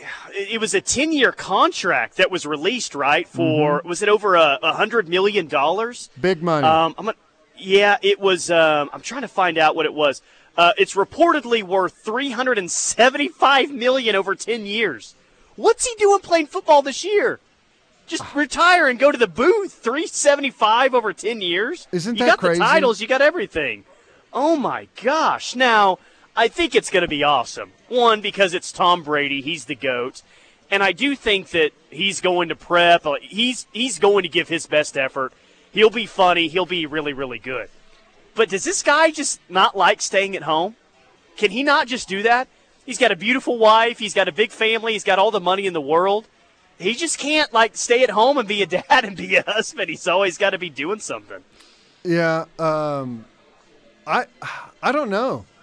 I, I I guess he's a busybody and wants to stay relevant and and stay in it. And my gosh, if someone's beating down your door and going to pay you thirty That's million true. dollars a year to true. To cover a couple of games, it's that's really hard to turn down, isn't it? Yeah, it's that's not a like he's point. it's not like he's out there begging them to hire him for chump change and see if he can work his way up. I mean, you're oh, throwing a honey, I'll, I'll spend time with you in 10 years. How about that? 375 million, 10 years, I'll make good on that. Then I'll retire. Well, I, I, eh hey, I do think he'll be good, by the way. I do too, and it, it's probably one of these things too. You know, he's been playing football where he's he's gone a, a lot. He's you know the especially during the season, it's really demanding, and then you know there's obviously kids and all of that stuff. Whenever he's retired and hanging around the house, there's probably a, a phase where hey, this is cool, and then it probably quickly gets back to yeah. So when are you going to go do something and get out of the house and uh, and get out of my hair and leave me alone? Probably uh, a little bit of that going on as well. Um, next one is this. I thought this was funny. Rudy Gobert, uh, defensive center for the Jazz, really good player, says that he would lock up Shaq uh, if Shaq was was in his prime, and I'm just laughing at that because everyone. I you can almost always go at someone that played way before you because like everything has changed. You know, there's there's way better access to to workouts and coaching and everything has progressed a long ways. The one thing that has not progressed is guarding a seven foot two, 300, and I don't even know how much Shaq is still like the biggest human being I've ever seen. And Rudy Gobert, there's no one that even comes close to being what Shaq was on the low block.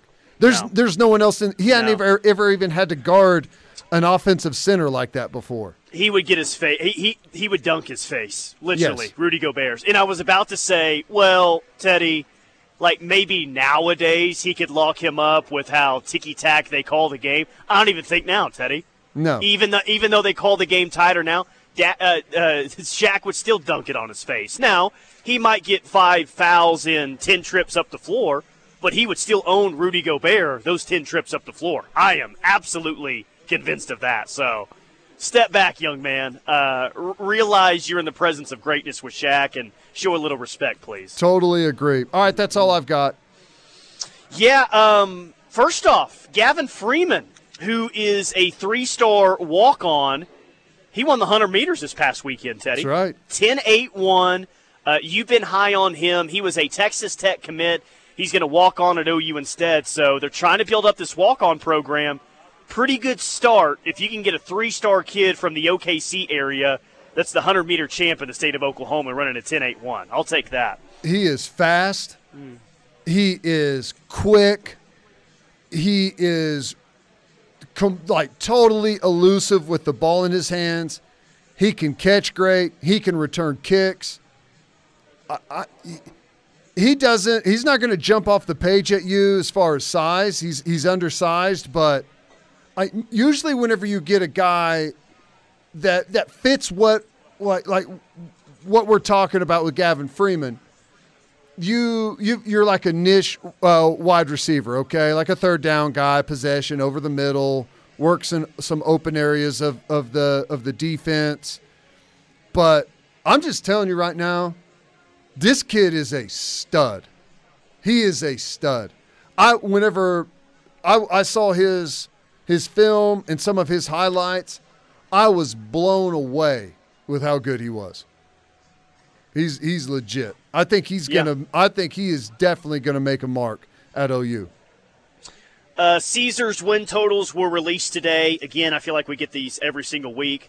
Uh, Georgia actually has the highest win total at 11 and a half. That probably has to do something with their schedule. Bama and Ohio State both at 11. Clemson at 10 and a half. OU is at nine and a half on their over under.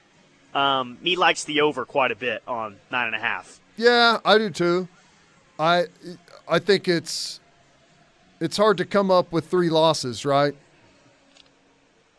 Hard to come up Yeah, with I three mean, if, losses. if if Dillon Gabriel stays healthy, it definitely is. USC was at eight and a half.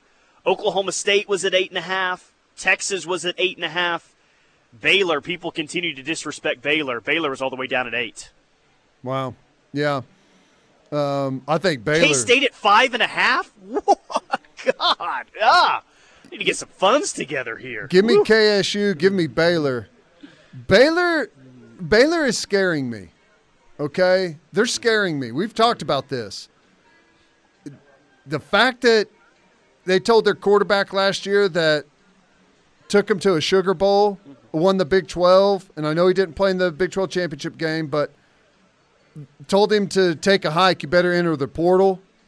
That tells me that the dude that they got playing uh, quarterback is going to be a stud And they told him to do that after spring ball, man. after spring that ball. like not even like and I know that Dave Aranda probably told him that, give him the opportunity to go start somewhere else. I, I know that, but man, you get told after spring ball you're not going to be the dude, then there must have been a, a pretty massive gap. Last one, um, according to some sources in Texas, Jordan Addison, the Pitt wide receiver, at least that I think is going to go to USC, is visiting Austin today. What do you think? Texas got a chance here? I don't know. Um, if Lamborghini offers an NIL deal, then Yeah, that's true. that may be enough to keep someone around, driving a Lambo around town. That's not too bad. It, do you park that in your university housing parking lot, your Lamborghini? Yeah, no, I just think you put it in the model apartment that you're going to show the kid while he's there. Right. Just park it right in the living room. Oh, that's funny. All right, quick timeout. More from the rush coming up. We'll wrap up hour number two next. Cavens Construction, bringing you hour number three of the rush. You have some emergency repairs. Cavens can help you out. Check them out, cavensconstruction.com for that. Uh, text line is asking when the ref is going to match the TB12 contract for the TB12 of Oklahoma, which is you. I actually heard that you were going to take less money on your contract to be able to pay your uh, teammates and spread the wealth, Tom Brady like, like you did in New England. Is there any Uh, truth to that? Yes. Um, that's what I'll say. Yeah, for whatever reason, the contract negotiations tend to go down, not up, uh, for whatever reason. yeah, it's it's Uh, before long I'll be paying them to let me uh, stay on air. good, good. Uh, I hope that's the case. Cale Gundy tweeted out earlier today the uh, Big 12 standings this decade. Tell me if any of these surprised you. Um, OU won't. Number one, 73 and 16 by a wide margin. Oklahoma State has the second best record at 58 and 31. Kansas State third at 52 and 37. Baylor fourth at 52 and 37, the same as Kansas State. Texas fifth, 47 and 42. I got to admit, I thought Texas was going to be lower on the list than fifth after the past decade. Right. Yeah. I I I agree with that. And Kansas State did so well at the first half of the decade to put themselves in a good position because they have they've been severely hit or miss. Kansas State has been. No doubt, man. Um, they had a couple of really nice seasons, and then they would go really bad, and then bounce back and be a nice team again. Which I think Klieman's done a really good job there, and I think he's going to continue to do well. But you know, I think Kansas State is one of those teams that the NIL situation that's not going to help a Kansas State. That's going to hurt them. Like they used to kind of feed on the transfer stuff, junior colleges, other guys transferring out, and get some really good players that way. The current state of the portal and the NIL situation is that is not a good sign for KSU's model. No, it's not. Uh, Kansas, or excuse me, Iowa State was eighth at 31 and 58, just one game ahead of Tech at 30 and 59. Does that change your mind a little bit on Matt Campbell's resume, or is that more of well, they were just so god awful when he got there? It's no surprise that they're still all the way back at eight after Matt Campbell. No, yeah, it's no surprise. They were god awful when he took over. And uh, I still think he's done a really good job there. This year's going to be a big test, though. Like Sure that, is. that big core of guys is gone. Can he get the same type of play uh, that they're used to up there? Pressure's going to be on, which is strange to say at Iowa State. All right, quick timeout. Final hour of the rush is next.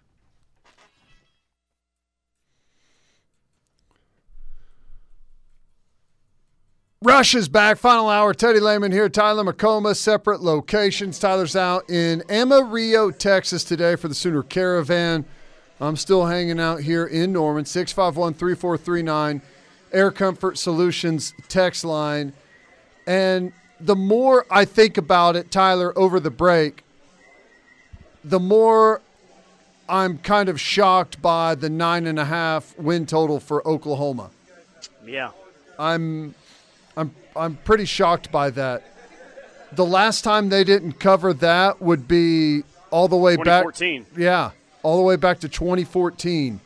That's a long time and I know In that a couple of those years, Teddy have had maybe two of the worst defenses in school history, and they've still covered that easily in those years. Right. Yeah, that that's that's kind of what I'm I'm getting at here is I'm shocked that like 10 okay, I understand 10, but I don't know. I it, it's going to be really hard for me to find more than two losses on the schedule. And we'll see we'll see what happens, you know. I think we've it's kind of hard to tell how good this team is going to be. I think uh, it's hard to tell what their ceiling is going to be. Yeah. But their baseline, I feel like, is going to be really solid. I think their baseline is going to be every bit of what it was last year, most likely better than what it was last year. Now, I, and You I know- go ahead.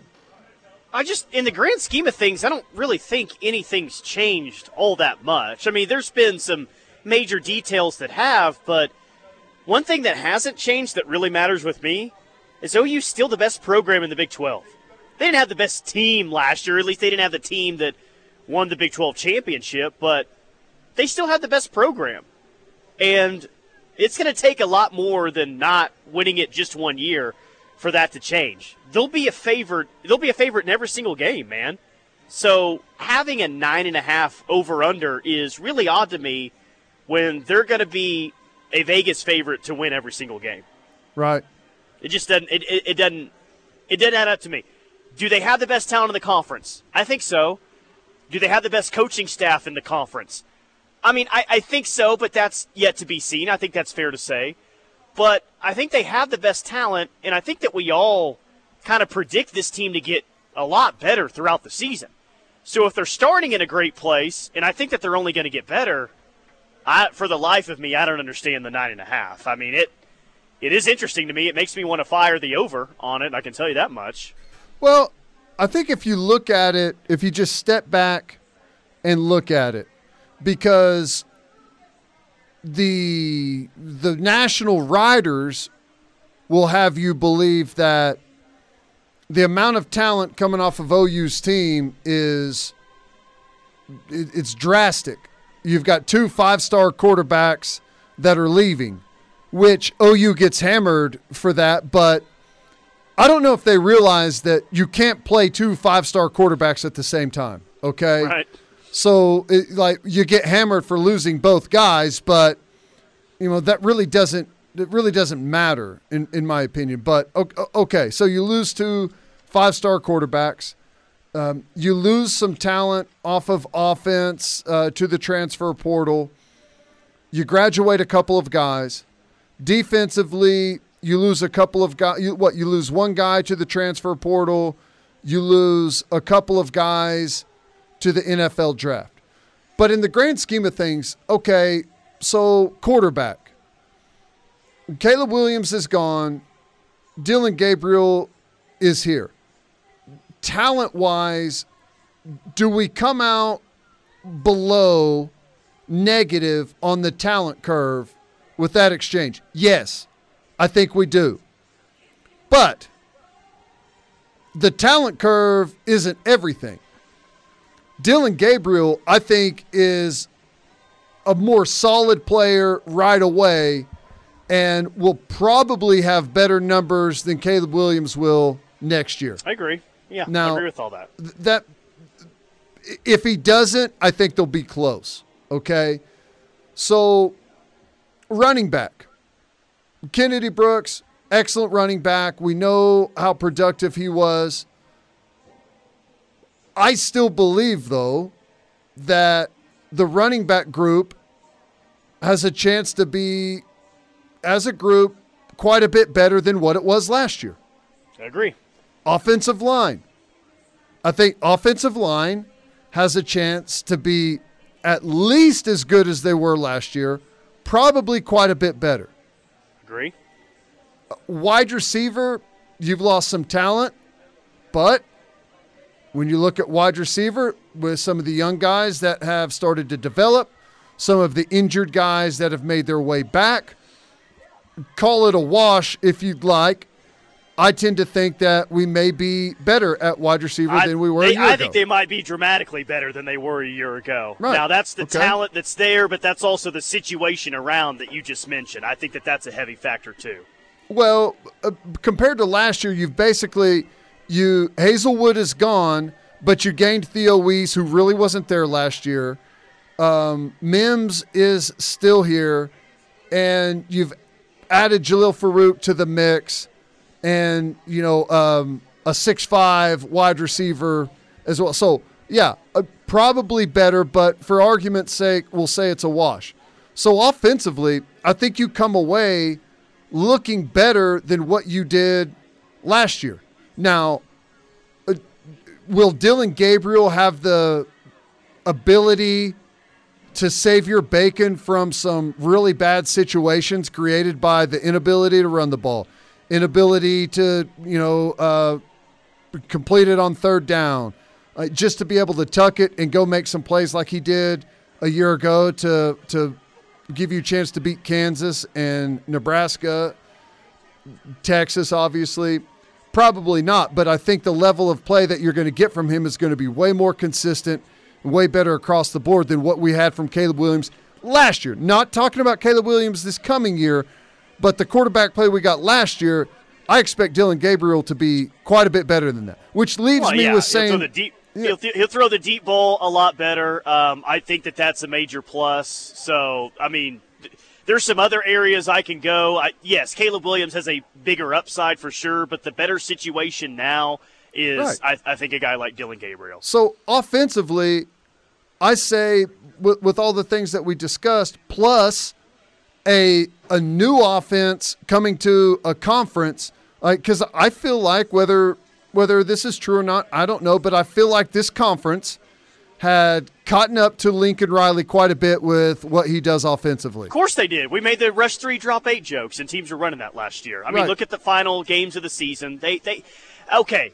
Whether they were ready to hold them to ten points per game or not, like I don't know if that's true, but really about to bottle up OU more than they had. Yes, I think that that's an accurate statement. Right now.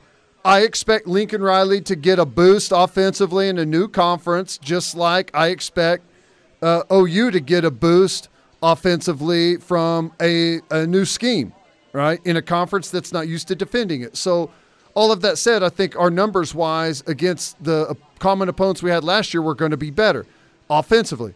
Now, you flip to the defensive side, and defensively, everyone's going to throw. You lost uh, Bonitto, you lost Isaiah Thomas, you lost uh, Perrion Winfrey. The meat and potatoes are your defensive line, your sacks, your tackles for loss. Okay, I agree with that. But we didn't lose Tommy Harris and Dan Cody. And you know what I'm saying? We lost a a second round pick, the last pick of the second round in Bonitto. Um, a third round backer in Brian Asamoah, and I don't mean to say this to disparage those guys. I mean, that's what I'm saying. They are everyone. I mean, everyone to a point is replaceable, and and those guys are. Especially, you can replace their overall production of what they had last year too. Yeah, that's that's the point. I'm saying like. It, we didn't lose Gerald McCoy off of the defensive line. We lost Perrion Winfrey, which I like Perrion Winfrey. I think he has a chance to be a really good pro. But the fact of the matter is, Perrion Winfrey post OU has been better than Perrion Winfrey at OU. Sure. Yeah. Hey, um, real quick, I, I, was reading an article yesterday, um, kind of on the lines of the same topic. It's well, here's our, you know, main concerns with the college football playoff contenders out there. And OU was listed as one of the 11 teams. But the reasoning or like their biggest worry is okay, well, OU's identity under Brent Venables, what's it going to be? And I get why they would ask that question. All right, you got a defensive mind and you've got someone who wants to go really fast offensively. I don't know exactly what it's going to look like. I mean, I have an idea, but I'm not just sitting, I'm not one of the ones that is really afraid or really worried about what the identity is going to look like um, with, with a really good offense. Again, at every single place that he's been, He's been successful. Th- those places have some of their best teams. But also, man, he's, he's been a defensive coordinator with some dominating offenses. They were just fine at Kansas State in 1998 when Michael Bishop was running around the field, right? Um, mm-hmm. Just fine at Oklahoma in, in 04 when he was a defensive coordinator, in 08 when he was a defensive coordinator, and when he was the co uh, DC with well, all those great offenses in 03, you had, you had like one of the number one defenses in the country while you had the Heisman Trophy winner. Clemson, Deshaun Watson, Trevor Lawrence were his two quarterbacks. So, in fact, and this is in no way to diminish Brent Venables, but he's kind of needed those elite offenses when he's been there to vault him to a national championship. Sure. Absolutely. Absolutely. Uh, uh all this to say that I don't think anyone's expectations for OU should change in a negative fashion this coming season compared to what we've seen in the past couple. If anything, I think you should have possibly higher expectations. There are some unknowns, right? There are unknowns, but just personnel wise, whenever you include it in in the schemes and what we know of these schemes and the success that these schemes have had on a national level, then I, I don't think you should be lowering your expectations at all for Oklahoma. No. Not one bit. No, because again, I, I, project this team to get a lot better as the season goes on. Text line says, Deep ball? Did you see DG's first pass in the spring game? Yes, I did. It was uh, not the best deep ball, though the wind was howling, and um, I've seen more than one deep ball from Dillon Gabriel. I am, yes, I am. I will go ahead and predict that the deep ball is going to be more of a threat than it was a year ago. Yeah, it will so be. I stand by that comment. It will be. Uh, there's no doubt about that. It will be. It's. Yeah, that wasn't a good one. Was that like a? What did they have on that? Something happened on that play. Was it a? Um, there was some type of it was- penalty. It was, oh, it was like a hands to the face or hands to something the that. face is what it was on the offensive line. Yeah, but that win was pretty gnarly, um, especially on that throw, and it knocked it down for sure. But yes, I won't. I will not judge him based on the first pass in the spring game. I promise. Well, hey, I I don't I don't need to. I just I know the offense and I know I know how Lebby wants to call things and he loves to take shots. And it's going to be a work in progress. You obviously have to build that and develop the chemistry between coach, quarterback, wide receiver on when exactly you're going to do it, who you can dial it up to, uh, who's your best deep ball guy. I mean, there's a lot there. There's no doubt about it. But uh, I, I, I feel very confident that the deep ball is going to be a weapon. All right. Well, to answer this article here, what's OU's identity going to be? I guess just it, it's going to differ maybe on both sides of the ball, but what's overall? What's the identity going to be? Detail oriented. Well, I think the identity is going to be exactly what Brent Venables told you it was going to be at his introductory press conference, right? Is um, like they're going to be Fast, physical, punishing, relentless defense, or or- Yeah. is that what he said? Yeah. I, I can't remember exactly what it was. I, I think they're going to be really sound defensively. They're going to be really multiple defensively. And on offense, they are going to overwhelm you with running game, tempo, and whenever you feel like it's caving in on you and you start to add guys to the box, they're going to expose you with matchups down the field. Now, how, what, how do you want to say that what that is identity wise? I don't know, but whenever we look at it at the end of the year, we're, they're going to hang their hat on running the ball and defense. Yeah. Yeah, I think that's accurate. Uh, by the way, when's when's this JJ Hester kid just gonna call it OU? I don't know. I was hearing don't some scuttlebutt that it could be last night, but it has not happened uh, as of yet. But it sounds like he's uh, going to be the next addition via the transfer portal. Wow. How about that? Booker T, Yeah. gotta love it. Hey, I- I, like it, and it sounds like um, if and when J.J. Hester picks OU, former four-star receiver out of Booker T at Mizzou last year, that might signify the end of OU in the portal. At least, obviously, for this offseason. Yeah, w- just because of um, I think scholarship numbers, yeah, I think so. And, I mean, does, don't, doesn't look like there's anyone in the portal outside those two guys that you may be super interested in at this point, other than Jordan Addison. But I, that is that's not a that's not a thing. That's not going to happen with OU. nice. Yeah. Well, um, I agree, and I think uh, I think you're probably right, uh, portal wise, because of the scholarship limitation. But you never know. Whenever some of those could open up, uh, we are ending the uh, getting close to ending the academic year, and you could find out some things sometimes. You just never know. All right, quick timeout. More from the rush coming up. Final hour rolls on next. Stay tuned.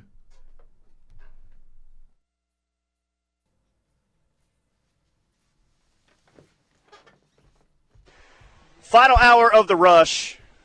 People are starting to file into the OU coaches caravan here in Amarillo. Teddy, the Boise City crew just showed up here, so I think we got someone else. You got the Ref app on your phone?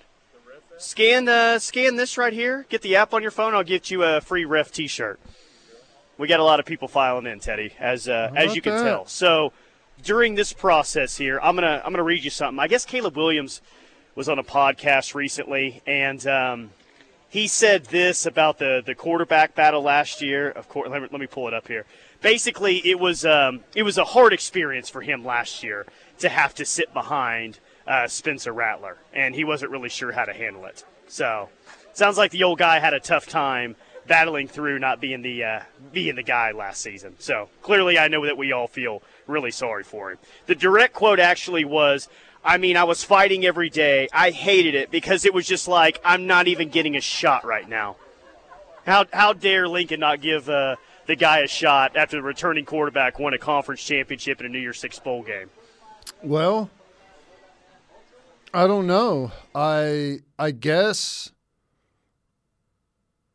I guess maybe he should have. I don't know. Frankly, I think the pulling Rattler out I and I know I'm I'm pretty much the lone wolf with this take. But I think Rattler would have been way better late in the season than Caleb Williams was. Now, You are the lone wolf on that one, by the way, just to let you know. no, I know. Now, here's the thing. I think that one of the big, it, it would have been really difficult to ever get Spencer Rattler, get his confidence back after what had happened. So, like, if he would have got the start against Baylor, do I think the result would have been different? No, because I think his confidence was was already shot. But had things played all the way through, I think he would have been the better overall quarterback last year. Yeah. Um, I'll, I'll give you this. I think, regardless of who it was going to be, they, like, I think the result would have been the same. I don't think that they were going to make a, a conference championship game. Right. Uh, yeah, yeah, maybe so. Maybe so. I think that they, I think they could have beat Oklahoma State. And Spencer Rattler is, in my opinion, a better thrower of the football than Caleb Williams. I think, uh, as we never heard anyone say, it just looks different coming out of the hands of uh, Caleb Williams, but we heard that about Rattler. I I think he's I think he's better in the pocket. I think he's better with his eyes downfield, and I don't think in it's probably an experience thing. I don't think he's as um, totally thrown off his game whenever someone drops into big zone coverage. I think he's okay dumping it down, taking the the easy completion, and moving the ball down the field. Um, so I think he would have been better against Oklahoma State, and I think he probably would have won that game. But again, I say that if he was the quarterback all the way through, not if he was just given a start or given the opportunity in that game, because I think whenever that switch happened and he was pulled and we had the chance and all of that stuff, I think that I think he was I think he was mentally done at that point. Yeah, text line. Uh, at least one person agrees with you. I agree with Teddy. They lose to Texas, and then they uh, and and then they went out after that. Um, it's hard for me to believe. I mean, obviously Caleb didn't beat Baylor. It's hard for me to believe. that Caleb didn't even beat they- Texas. They're going to beat Baylor. What's that? Caleb didn't even beat Texas. Now, I I know that Saying Marvin Mims did. Well, well, yeah, yes, I am, and you know, Caleb had the great run on the fourth down, which you you can't take that stuff away from him. But there way more happened in that game than just one guy showing up and taking over. I mean, that is that is not what I witnessed. Yeah, they, they actually had a pretty good running play that day, Teddy. That uh, went for the game-winning touchdown. They ran it twice, or they ran it three times, scored a touchdown on it twice. Had a big gain the first time they ran it, and they never ran it again for the rest of the year. He's saving it for USC. That play is what he's doing, I'm sure. well, yeah, Holding back. It worked so well. He's like, oh God, I got to save that for next year in LA. you had showing you had that. You had a special teams play that gave you the ball inside the twenty. You had a Kennedy Brooks really long run. I mean, there was a lot of stuff that went on in that comeback win against Texas. It wasn't just Caleb Williams. Now he gave them a spark. He lit the lit the fuse on the thing. I will agree with that, but. Um, yeah, I, I- I, I just I think that Spencer Rattler would have been the better quarterback throughout the duration of the of the year last year. Probably, yeah, would not have won that game against Texas, but I don't know if Caleb Williams wins that game against Texas Yeah. nine out of ten. You know that I think By the that, way- that thing just happened. could you tell how hard I was multitasking there for about Yeah. eight minutes, giving out T-shirts? Yeah, No problem. yeah. They don't care that Hey. you're doing live radio. That's fine though, right? No, one of that T-shirt, man. No, it's. It's cool though. There's a lot of people filing in here, and uh, a lot of people wanted a T-shirt, man, showing me that they had the uh, the app, Boy City Cruise. Some people didn't have the app; they just downloaded it. So it's cool. No, no, uh, no problem at all. There's a lot of excitement around here. Um, you know, the more not that I was down on it yesterday, but the more I think about this Davis Beville um, addition, the better I feel about it, especially for a backup quarterback role. I mean, God, Teddy, we are talking about the last time that he played a game. He did exactly what you need him to do this year, but he did it in a New Year's Six game where he went 14 of 18 for 149 yards, one touchdown, one interception. Like literally what you were looking for in the transfer portal, you found that guy that has done it in a big time bowl game against a good defense. So, I, I mean, maybe some people would have preferred Gerry Bohanon, and I may be in that camp, but I think that's pretty good. You, you find the guy that's done exactly that the last time he played. I'll take it. I think I think Gerry Bohanon would have been a better backup quarterback for this coming season, perhaps. But you get no benefit of any long term upside. You know what I'm Yeah. saying? And with with the Beville kid, you get the chance of, hey, solid backup, good thrower of the football, and you may find you may find something that hey, this kid's got something to him, and you never know what could happen. So yeah, Yeah. Yeah, um, and we think that they're going to get another wide receiver via the portal, uh, maybe as early as this evening. And I think it's going to be J.J. Hester, the former four star out of Booker T. So you're going to uh, lock up your two additions via the portal. Um, so that's that's nice.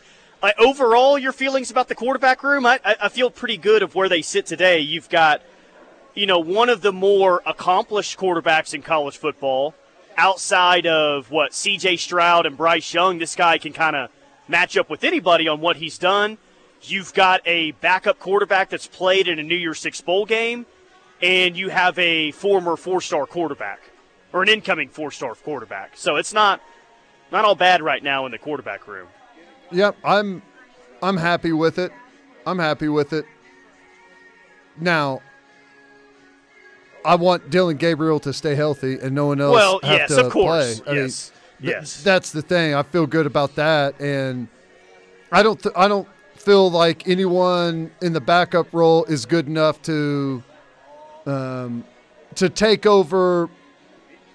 You know, midway through the season and go win a, a semifinal. I, you know, Right. I, I don't feel that good about it, but I feel like adequate if you lose Gabriel for a half or a game, uh, depending on what game it is. I feel like we're we're going to be in a good position to to be able to to get past that. Now, all that being said, that it's going to have to come from like the running game, and this is Dillon Gabriel included. I'll tell you how I feel about the quarterbacks whenever I, I see how good the running game is going to be. I Yeah, my hunch is that it, I I think it's going to be really good, but that's really and it, that goes back to Baker, that goes to Kyler, that goes to Jalen Hurts. When OU's running game is really good, the quarterback play gets exponentially better, and Sure. that Hey, will be no text. difference now. One quick text. Lance says, Tyler, how do those T-shirts look? I printed those with love. Lance, they look great, and uh, there's a lot of people here that want them. So you Nicely did a good done. job with that. Thank you. I got to give out more T-shirts this uh, this break, so I'll be I'll be back. Nicely done. All right, let's hit a quick timeout. Couple of segments left. Tyler's out there in Amarillo, Texas for the Sooner Caravan. I'm hanging out in studio. Hit us on the Air Comfort Solutions text line 651 3439. Final hour of the rush. Tyler McComas, Teddy Lehman. We are the Home of Sooner fans, live at the OU Coaches Caravan in Amarillo, where the party is getting started here out in West Texas. Brent Venables going to be here. Jennie Baranczyk going to be here. Porter Moser is going to be here as well. Uh, we did not get any, you know, backhanded remarks from Brent Venables at the uh, at the Tulsa Caravan. Huh. Do you think West Texas maybe gets the uh, first interesting comment at the caravan, a la Bob Stoop style. Um, I doubt it. I don't feel like. I don't feel like there's. Like whenever Coach Stoops, he was asked at the caravan about some of the SEC stuff that had really been, you know, kind of targeted towards OU, if I remember correctly, and really all Bob said is, "Hey, you know they." They're not all Alabama. They've got some some teams down that aren't winning a bunch of games in their conference too. Uh, you know, our record's been pretty good against SEC teams. I I don't feel like there's any real. Well, I was about to say I don't think there's any real like beef going on out there, including Oklahoma. I guess like the only one that you could say would maybe be through Lincoln Riley, and I don't think you're going to hear Venables say anything disparaging yeah. about Lincoln Riley. I, I, I just, I don't. So my guess would be probably not. Like he's yeah, not going to go out of his way to be forward. Yeah, right. Yeah, I mean there.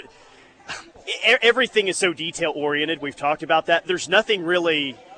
There's nothing really to gain by bringing it up. Like some people are going to be like, "Yeah, I knew I loved," but he doesn't need to say that for people to love him. You know what I mean? So now, he's he's he's looking forward. At, at, yeah, I, I agree. That ain't going to happen. Now he may say something about the NIL stuff and people tampering, and and I don't think that this is just a USC issue. I think it's it's a lot of the teams with the big NIL collectives and the you know, and it's not necessarily the coaching staffs that are doing it. It's the people in charge of the collectives can or have felt like they have the ability to kind of go out and start throwing offers around to people.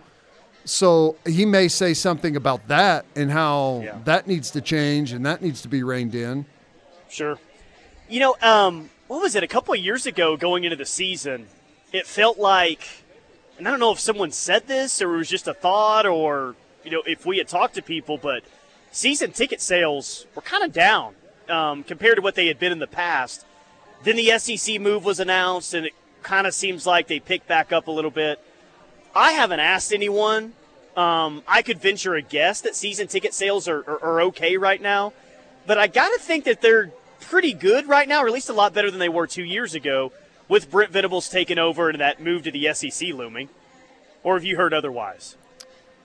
Um, I have not heard otherwise. Uh, it is of my belief right now and maybe this changes, but it is of my belief right now that, and I did not think this was going to be the case, but I, I feel like now it feels more like OU and Texas are going to be here to the end of the contract. Yeah. Yeah. Um, that could be the case. And we kind of uh, heard, didn't Texas's AD just say that recently as well? Yeah. Um, in terms of season tickets, though, like I got to think season ticket sales are going well if seventy five thousand show up to the spring game. I and maybe you maybe some don't think that's a direct correlation, but I kind of do. Like if you have the largest spring game attendance ever, which it wasn't free by the way, you did have to pay. You didn't have to pay season ticket prices, but you still had to pay. I feel like there is a correlation to that and how ticket sales are going. Yeah, I think there's uh, we've heard from anecdotally from people out there who have kept their season tickets whenever they didn't really maybe want to because of the the Big 12 schedule and everything, but kept them because they still want to be able to have access to them whenever the SEC move is made. Now, I don't know that that's a big group of people, but I know that that, that conversation has happened. And I'll also say that, you know, the I think you're getting a new coaching staff bump too. And, and you mentioned that the the turnout for the spring game. I think that bump is going to be real, whether yeah, it's season ticket sales or just ticket sales in general. I don't think there's going to be worry unless you lose some games and don't look good. But if you go out and play football the way I expect them to, I don't think you're going to have to worry about selling tickets at all. Text line says Amarillo is North Texas. Huh. Yeah. Well, it is north, but it's also west. Is it Northwest Texas? I Um, feel like everyone's always referred to it as West Texas. yeah, uh, that is interesting because hell, Amarillo may be north of Oklahoma City. Actually, I think it is. I think. Uh, let me check. it's definitely it north is. of Norman, right? Amarillo. Eh, actually, it's a little south, just a little bit, little bit south of OKC. Okay, Not Little- much though. little south of OKC, but probably north of Norman, where I sit right now. Uh, but very close. Yeah, I northwest maybe. But you got to call it north if it's, you know, I don't know, 150 miles north of Dallas. I, I just call it West. Do we have to complicate? We already do this with the state of Oklahoma all the time. Was it in the South? Is it the Midwest? Is it the Southwest? I, I, feel like this entire region, no one knows exactly what it's, you know, what, what it's called or where it is. Well, the other thing is, like, El Paso, like Albuquerque is in. It's in the middle of New Mexico, but it's actually west of the middle of New Mexico. And it's about even with El Paso, Texas. So, really, you could say that Dallas is East Texas. Really, like the like right down the middle is like Abilene, Texas, is really like Central Texas. You know what I'm? That's how big the state of Texas is, man. It's huge. Right, fair point, text line. I'll just call it the Panhandle of Texas. There you that, go. That that simplifies simplifies it enough. Yes, That's Uh, right. also, you mentioned El Paso. Uh, did you know El Paso is further west than Denver is? Did you know that? Uh, I did not know that. Really, the only thing I know about El Paso is that's where Pace picante sauce is made. And um, you had one of the worst nights of your life there in, in uh, 2012. Yeah, Also, remember that, or at least I want you to remember that. not. It was really both night and morning. It was all the same thing. Right? Oh, just- did you have to drive back? You had to drive back from that OU UTEP game, didn't you?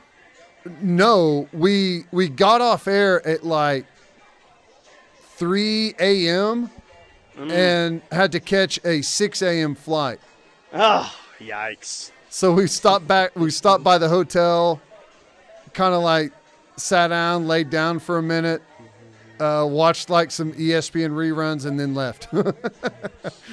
What a trip! Sports Center. And what a game it was. I think OU was up a touchdown in the fourth quarter on UTEP that night. UTEP was just gashing the OU defense. Ooh, Brutal, that is a that's a that's a forgettable game. brutal. Blocked a punt, I think, in that game too. Maybe. Yeah, it was wild. All right, quick timeout. More from the rush coming up. We'll come back and wrap up the day. Tyler's out there at Amarillo. I'm hanging out in studio. One last opportunity on the text line 651 3439. All right, final segment of the day as we wrap it up live on the ref. It is the rush. Tyler McComas, Teddy Lehman, live at the OU Coaches Caravan in Amarillo. Appreciate all of our West, all of our ref listeners out in the Panhandle of Texas, not West Texas. I've been corrected. The Panhandle of Texas and Oklahoma for coming by and saying hello. We do have some uh, random uh, kind of geography tips here on the text line if you'd like to hit that. Yeah, Um, I love this geography. one says this one's cool. Amarillo is closer to six state capitals than its own. Ah, that is a good one. Huh. Topeka, Oklahoma City, Santa Fe, New Mexico, Denver, Colorado. How many did I name there? Uh, four, Oklahoma City. Did you say that one? Oklahoma City, Topeka, Denver, Santa Fe, New Mexico. Uh, what else could it be? Huh. Why? No, I don't know. Interesting. That's cool. Hmm. Well, hit, hit us hit us back, please, uh, on the answers to that. El Paso is closer to Los Angeles than El Paso is to Houston. wow. That's crazy. I've heard that one before. Yeah. That's wild. It's also uh, probably closer to Mexico City than it is Dallas. Uh, yeah, I would probably, uh, I'd probably agree with that. Tyler and Teddy, I think Lebby's offense will be way better for Dillon Gabriel than Williams uh, will. I think our team will be better on the road because of BV, thanks to Curtis B. You buy into that? Oh, you'll be a better road team with Brent Venables? Uh, yes, I think so. I think uh, I think our defense is is going to be better. I, I don't know when we pass the threshold of being better defensively. Uh, does it happen next season? Does it happen four games Yes. into next season? Does it happen before we even kick the ball off to start the season? I think we will be better defensively, and I think there's I think we're going to be better running the ball than we've been the last couple of years. Now we were excellent running the football uh, 16, 17, 18, and 19. Excellent. I think we'll be back closer to some of those type of numbers next year. Kurt's geography lesson. He says if you want the technical terminology, it's actually known as Eastern New Mexico by most Texans. Talking about Amarillo. That's funny. They just want to donate it to either uh, Oklahoma or New Mexico, huh? Fascinating. well, they're they're tougher out here than any other part of the state. I can tell you that. Um, Amarillo is what Dallas thinks it is in terms of Yeah. uh, tough people. That's exactly right. They they paint themselves in Dallas as Amarillo, but what they actually are is I don't know, something closer to like Southern California or I don't even know. I, you can't even really compare it to anything else. It's absurd. Um, I don't know if people are starting to mess with us, or uh, we need to fact check some of these. It takes longer to travel from El Paso to Texarkana than it does from Texarkana to Chicago, Illinois. I would believe that. I would believe that. So basically, what we've learned today is it's easier to get from anywhere else in the country to El Paso than it is to El Paso to Houston. I've got That's one. what we've learned today. I've got one more for you. It takes, and you can get to Texarkana to El Paso in a shorter time than you can get from I 35 to the east side of Norman. I was I was gonna make that same joke, but uh, with OU to Dallas on the Friday of OU Texas. So you kind of beat me to it. Nice job. Yeah, uh, brutal stuff.